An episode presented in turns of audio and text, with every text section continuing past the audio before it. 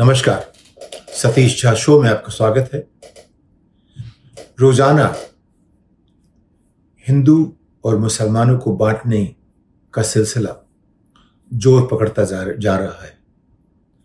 अभी कभी साध्वी प्रज्ञा ठाकुर कभी साक्षी महाराज कभी यति नरसिम्हानंद कोई भी भगवा पहने एक ही संदेश दे रहा है। वो ये कि मुसलमानों को पाकिस्तान जाना चाहिए।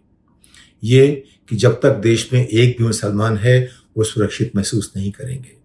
और तरह तरह की बातें हो रही हैं, ऐसी बातें जिनका हम ज़िक्र नहीं करना चाहते, उनके साथ ऐसा व्यवहार करने की और माहौल बनाया जा रहा है रोज़ाना, किसी न किस तरह से, कि कैसे एक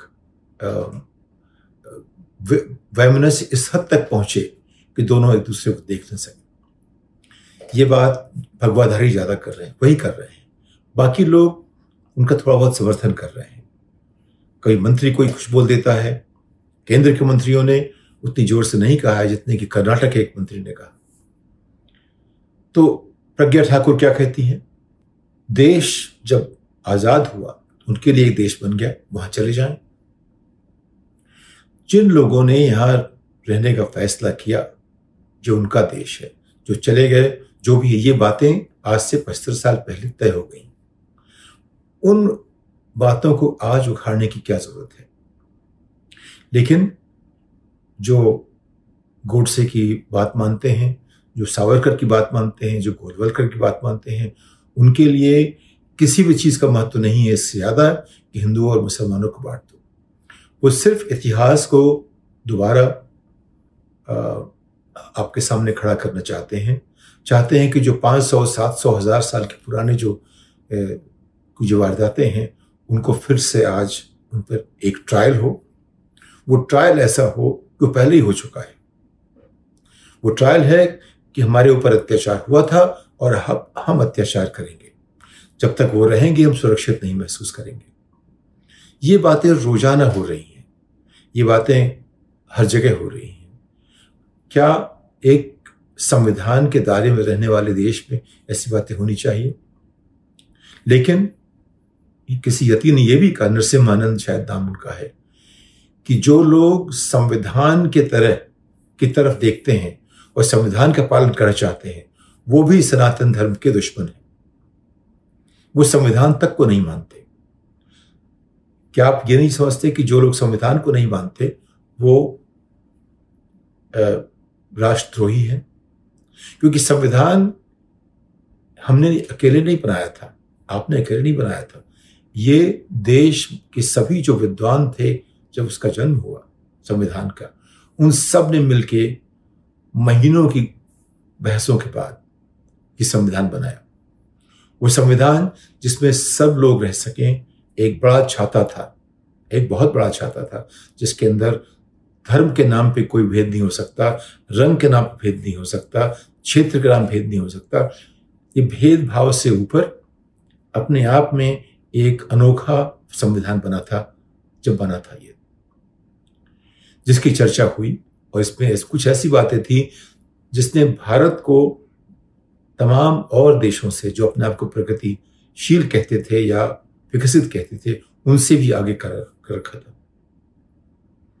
ये हमारी एक एक समझ एक समझ में प्रतिष्ठा थी हमारी कि हमने इतना अच्छा संविधान उस समय लिखा, उस समय के संदर्भ में लिखा, जो आज भी अपने आप में एक तरह से पूरी तरह से देश को दिशा दे रहा है।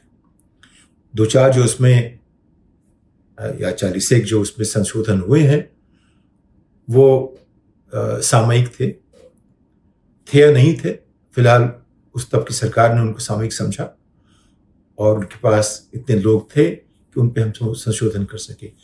लेकिन उन बातों को लेकर के दो वर्गों को, दो समुदायों को बांटना उसके लिए जिस तरह रोज़ाना तीखापन जो हम देख रहे हैं उनकी आवाज़ में, ये एक बहुत दुर्भाग्यपूर्ण बात है। लेकिन भयावह भी है। सिर्फ़ दुर्भाग्यपूर्ण नहीं, बहुत भयावह है। क्योंकि जब भी मैं सुनता हूँ तो मुझे जैसे हम लोगों ने जो इतिहास किताबें पढ़ी हैं थोड़ी बहुत, उनमें से जर्मनी 1930 से 45 के बीच की याद आती है। उसका अंत आप जानते हैं क्या हुआ? दोनों तरफ़ से। एक तरफ़ नरसंहार हुआ और दूसरी तरफ़ जिसने शुरू किया, उसका भी संहार हुआ।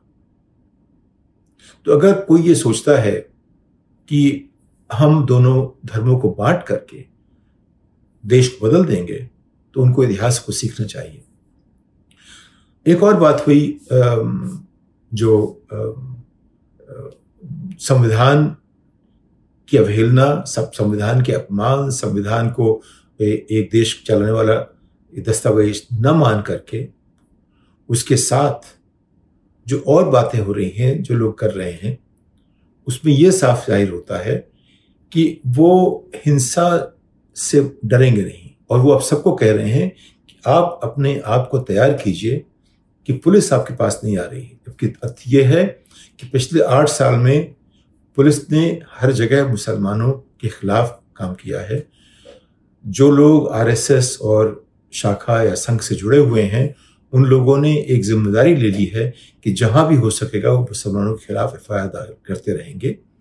ये हम सब जानते हैं, हर जगह हो रहा है, इसकी चर्चा बहुत कम होती है। लेकिन उन्होंने एक एक बात और सोच ली है कि वाकया चाहे कैसा भी हो, गलती कोई भी करे, उसको इस तरह दिखाया जाएगा कि गलती एक वर्ग ने की है। जैसे जहांगीरपुरी में क्या हुआ? वहाँ पे तीन मार्च हुए, दो शांतिपूर्ण और तीसरे में फरसा, बरछा तलवार लेकर के और दंगा उन्होंने किया।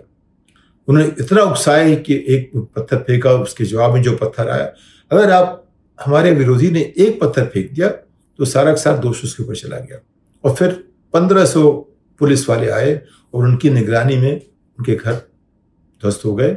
अब जैसे कि साक्षी महाराज और प्रज्ञा ठाकुर कह रही हैं, वही कह रहे हैं कि तैयार हो जाओ, क्योंकि जब तुम्हें ज़रूरत पड़ेगी, जब तुम्हारी शोभा यात्रा पर पत्थर फेंके जाएँगे तो पुलिस बचाने नहीं आएगी। यानी कि जो उनका नेरेटिव है, उसको हमेशा बदल उल्टा करते रहते हैं। अभी आपने देखा जो अलवर में हुआ, वहाँ क्या हुआ? वो उसे, वो मंदिर, उसे मंदिर कह लीजिए, मान लीजिए, वो छह फुट का, या लोग कहा कि तीन सौ साल पुराना है, निकला कि साठ सत्तर साल पुराना है। भाजपा ने ही उसको गिराया। उनके अगर पैंतीस में से बत्तीस उनके पार्षद हैं, उन्होंने फैसला किया वो गिराने का उस इलाके को उसमें अगर मंदिर गिर गया, उसे आप कैसे कहेंगे कांग्रेस सरकार ने गिराया है, लेकिन उनका नेरेटिव ऐसा है, खुद गिराएँगे, दोष कांग्रेस को देंगे।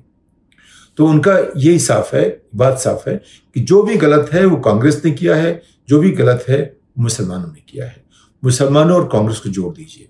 उनकी जो रणनीति है, चुनाव की, वो यही है कि कांग्रेस तुष्टिकरण करती रही है, वो मुसलमानों के साथ है, इसीलिए उसको वोट नहीं मिलेंगे। कांग्रेस की मुश्किल क्या है? या वक्त मुश्किल क्या है कि आज के संदर्भ में जो बातचीत चल रही है, उसमें किसी को हिंदुत्व के सामने खड़ा होने की हिम्मत नहीं है।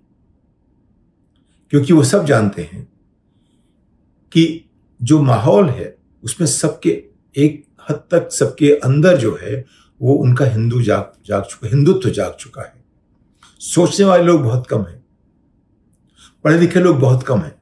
हमारे यहाँ सात आठ परसेंट लोग पढ़े लिखे हैं, बाकी लोग सभी पढ़े लिखे हैं। थोड़ा सा अर्ध शिक्षित कह लीजिए उनको।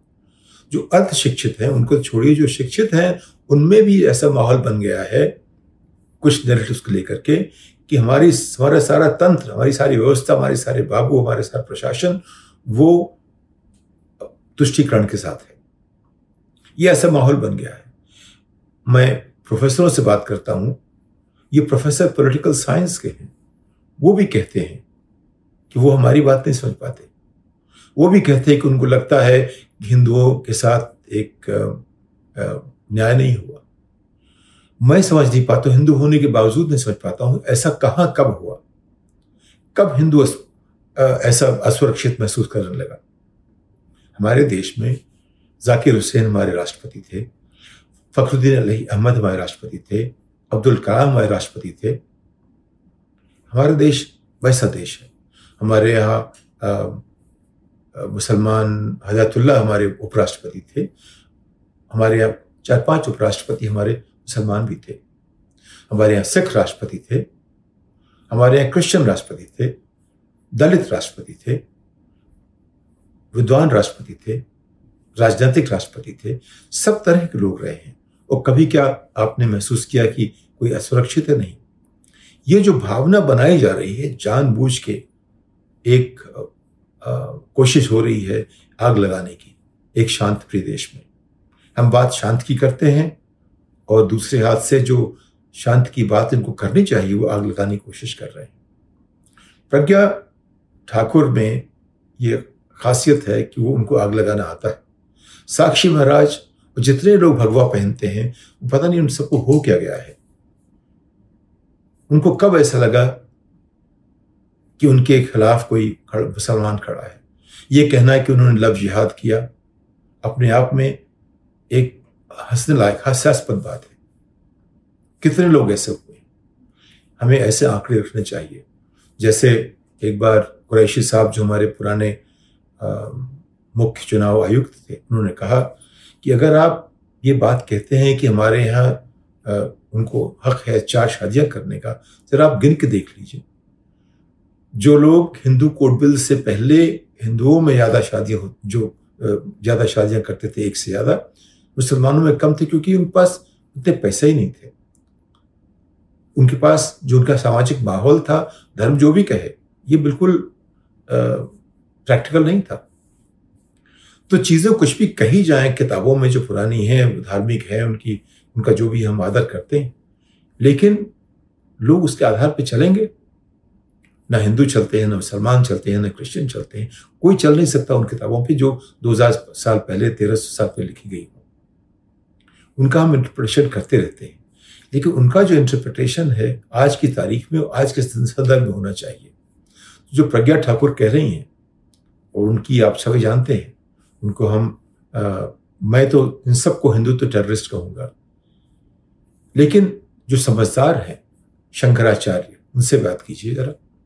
वो ऐसा नहीं कहते वो अलग तरह सोचते हैं। जो समझदार हिंदू है उनसे बात करनी चाहिए। लेकिन वो लोग भी आगे नहीं आ रहे क्योंकि एक माहौल राजनीतिक ऐसा बन गया है कि जो कोई इस बात के सामने खड़ा होगा उसको किसी नए रंग में ये लोग रंग देंगे। पूरी कांग्रेस पार्टी में कितने मुसलमान, कितने हिंदू हैं? लेकिन उसको कहना है कि वो सिर्फ़ मुसलमानों की पार्टी है। अब जरा सोच लीजिए आप कि उन्हीं तुष्टिकरण सिर्फ़ करती है। तो ये जो रोज नई बातें खड़ी हो रही हैं, बनाई जा रही हैं, इन सब के लिए हम किसको जिम्मेदार माने? विपक्ष भी बोल नहीं पा रहा है क्योंकि वो जानता है, अगर बोलेगा तो शायद वो चुनाव में और हार जाए। तो जो आज का माहौल है, पिछले दो तीन महीने जो जो यूपी के चुनाव के दो महीने पहले से बनना शुरू हुआ, वो रोज़ाना कहीं न कहीं आग भड़काई जा रही है। इस आग को स्थानीय स्तर पर ही हम कोशिश कर सकते हैं मिटाने की, बुझाने की, लेकिन इसको राष्ट्रीय स्तर पे भी एक तरीका निकालना पड़ेगा अपना संदेश लोगों तक पहुँचाने के लिए।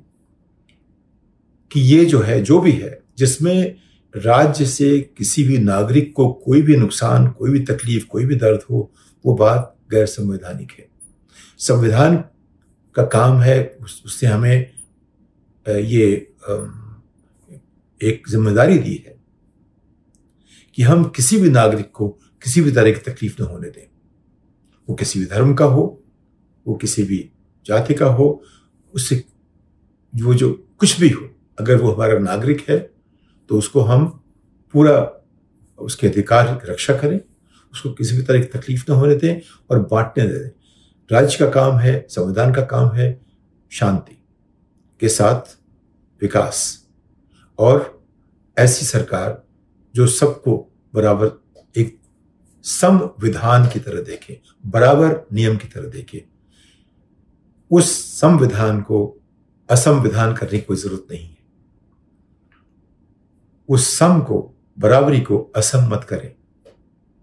क्योंकि जब तक ये रास्ता हम निकालेंगे, निकालते रहेंगे, तब तक देश में विकास नहीं होने वाला। तब तक हमारी जो छवि है बाहर, वो खराब होती रहेगी। और छवि खराब होगी तो लोग कितने भी बहस करें कि हमारा बड़ा विकास हो रहा है आठ सालों में। लेकिन साथ में ये भी जान ले कि फोर्ड चली गई, निशान चली गई, बहुत कंपनियाँ चली जाएँगी। जो भी और अभी शुरुआत हुई है धीरे धीरे बहुत कंपनियाँ चली जाएँगी, क्योंकि जो पश्चिमी सभ्यता है, जहाँ से हम तरक्की एक तरह से आयात कर रहे हैं, वो अगर हम लोकतांत्रिक हैं तो हमसे अलग तरह से बात करेगी, और अगर हम सांप्रदायिक हैं तो अलग तरह से बात करेगी। इस बात के साथ अगली पायदान तक आपसे विदा लेता हूँ। नमस्कार।